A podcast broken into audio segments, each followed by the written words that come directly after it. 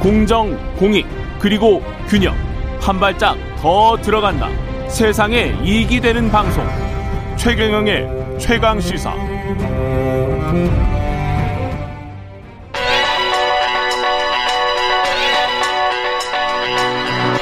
최강 시사. 김수민의 눈.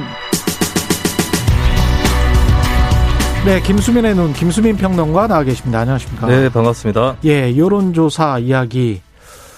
예, 완전히 뭐 어떤 데드 크로스, 골든 크로스 상황에 따라서 네. 입장에 따라서 다 다를 것 같습니다. 예. 예 문재인 대통령 직무 수행 긍정 평가율이 사상 최저로 나온 그런 조사가 나왔고 그리고 음. 한편으로는 윤석열 전 총장 지지도가 굉장히 올라서 음. 문 대통령 지지도하고 크로스됐다 뭐 이런 평가가 나오기도 합니다. 예. 그러니까 윤석열의 지지도가 문재인의 지지도보다 높게 나온 이런 네. 상황인 거네. 뭐 이게 예. 직접 비교 대상은 아니지만, 예. 네. 직접 비교 대상은 수치상으로는 크로스됐다는 거죠. 그 결과부터 좀 소개를 해 주시죠. 네, 조사 하나를 소개를 하겠습니다. 예. YTN 리얼미터에 의뢰해서 지난 15일부터 19일까지 만 18세 이상 2,510명을 상대로 조사를 했고요. 무선 전화 면접 10%, 무선 자동 응답 70%, 유선 자동 응답 20% 혼용을 했습니다. 예. 응답률 6.2%의 표본 오차 95% 신뢰 수준의 플러스 마이너스 2.0% 포인트인데요. 예. 문재인 대통령의 국정 수행에 대해서 잘한다 34.1%, 잘못한다 62.2%입니다. 음. 이게 긍정 평가로도 최저치고 부정 평가로는 최고치가 나왔는데 매우 잘한다라고 응답한 사람이 한 18% 정도였거든요. 예. 20% 그러니까 선이 또 어, 한편으로는 무너졌다 이런 음. 결과가 나왔습니다. 예. 계층별로 뭐 이렇게 좀 분류가 됩니까? 여론조사?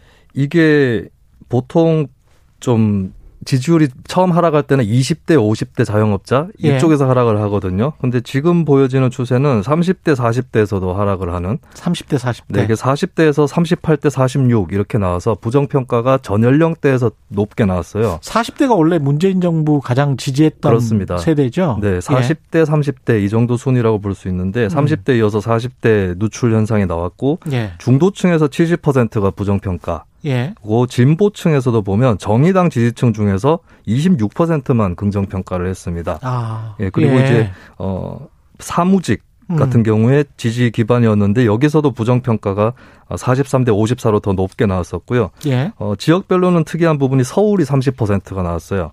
근데 부산, 울산, 경남이 29%, 대구, 경북이 24.9%거든요. 그러니까 음. 서울이 영남권에 근접할 정도로 낮게 나왔다라고 하는 겁니다.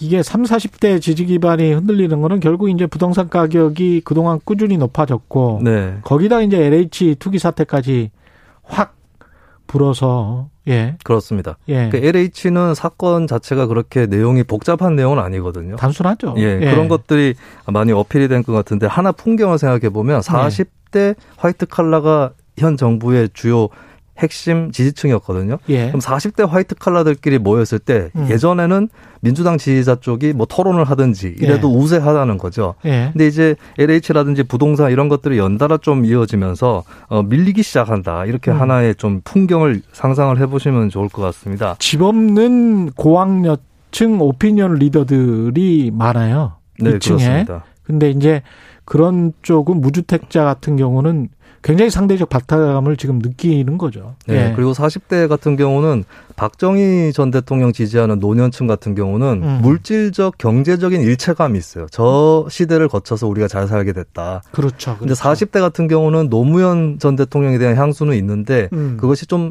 어, 문화적이고 이념적인 성격이 강한 편이거든요. 예. 그렇다면 실제적으로 경제적 실물 타격이 왔을 때 빨리 흔들릴 수 있다라고 아. 하는 그런 점이 또 있겠습니다.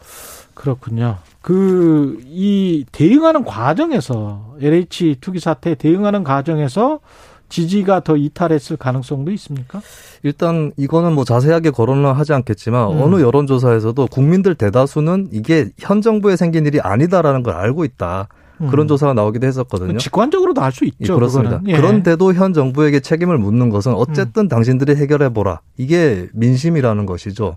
그러니까 부동산 가격이 낮았으면 네. 이 정도의 민심 흔들리지는 않았을 거예요. 근데 그렇습니다. 이제 부동산 가격이 너무 높고 네. 무주택자가 굉장히 힘들어지다 보니까 이 투기 사태가 굉장히 가슴에 빗으로 꽂히는 거죠. 예. 예. 근데 이제 처음에 대통령이라든지 청와대에서 들고 나왔던 것이 적폐청산론이었거든요. 음. 이게 이제 남 탓으로 비춰지는 가능성이 있고 예. 그리고 검찰 개혁 얘기는 많이 했는데 왜 부동산 적폐는 후순위였느냐 그렇죠. 이런 의문이 또 나올 수 있는 겁니다. 그리고 또 이번 수사에서 검찰이 어쨌든 특검이 됐든 검경 합동이 됐든 참여해야 된다 이 여론이 또 우세한데 음. 검경 수사권 조정에도 문제가 있었던 거 아니냐. 예. 그러니까 부동산 이슈와 검찰 이슈가 결합되는 이렇게 해서 좀 악순환이 벌어질 수 있는 그런 계기가 또 된 것 같기도 합니다. 예, 민생이 안 좋아지니까 이제 정치적인 이슈에 관해서도 부정적으로 그렇죠. 여론이 돌아서는 그런 거네요. 네, 이게 민생 경제 문제가 풀리면 정권에서 음. 추진하고 있는 개혁 과제 이런 것들도 힘을 같이 받는 수가 있거든요. 네. 이게 이제 어, 잘못 결합이 됐을 경우는 지지율 하락으로 이어진다라고 하는 거죠. 윤석열 전 검찰총장 같은 경우는 어떻게 보면 가만히 앉아서 이득을 음. 봤다. LH 네. 사태 때문에 그렇게 표현할 수도 있겠습니다. 네, 뭐 지지율 제가 시간이 없어서 상세하게는 거론을 못 하겠는데 예. 민주당 후보군들 다 합친 것보다 더 높게 나왔더라고요. 예. 이런 부분들이 이제 어떻게 보면 운이 좀 맞아떨어진 게 이번에 그 윤 전 총장이 사퇴를 할 때 부패 음. 완판 얘기를 하지 않았습니까? 예. 근데 그 직후에 LH 사건이 또 터져 버렸고. 아, 그랬군요. 네, 그리고 이제 사람이 아니라 땅부터 추적해야 된다. 이것은 사실 윤 전 총장이 아니라 다른 수사 전문가들 다 할 수 있는 얘기긴 그렇죠. 한데. 예. 예. 근데 그런 얘기들이 아 예. 검찰에도 수사권을 줄 걸 그랬나? 정권에서 음. 뭔가 잘못했나? 이런 음. 인상들을 또 줄 수 있었다라고 하는 측면이 있었습니다. 그래서 이제 앞으로 어 정부 그리고 야권 양쪽에서 어떤 메시지가 나오느냐가 중요할 텐데 정부는 이제 일단은 뭐 야당이라든지 검찰 이쪽을 탓하는 것보다는 본인들이 책임을 지고 가는 자세 그리고 새로운 대안이라든지 이런 것들은 또 차기 주자들이 들고 나오는 이런 좀 투트랙 전략이 좀 필요한 것 같고요. 음. 그리고 야권이나 윤석열 전 총장은 반사이득을 일단 입고 있는데 예. 앞으로 발광체가 되기 위해서는 대안들을 내놔야 된다. 예. 뭐이 법칙에 충실할 필요가 있겠습니다. 듣다 보니까 인생은 운칠 기삼인가 뭐 이런 생각도 하게 되고 운은 또 바뀌니까요. 바람처럼 네네. 왔다 갔다 하는 거니까 그렇습니다. 어떻게 될지는 모르겠습니다. 예. 김수민의 눈, 김수민 평론가였습니다. 고맙습니다. 예, 감사합니다. 예, KBS 일라디오 최근의 최강시사 2부는 여기까지고요. 잠시 후 3부에서는 지금, 지금은 을밀대. 예, 그리고 어, 해외 무관중 경기 가능 기록한 일본 도쿄올림픽 소식 자세히 알아보겠습니다. 일부 지역국에서는 해당 지역 방송 보내드립니다.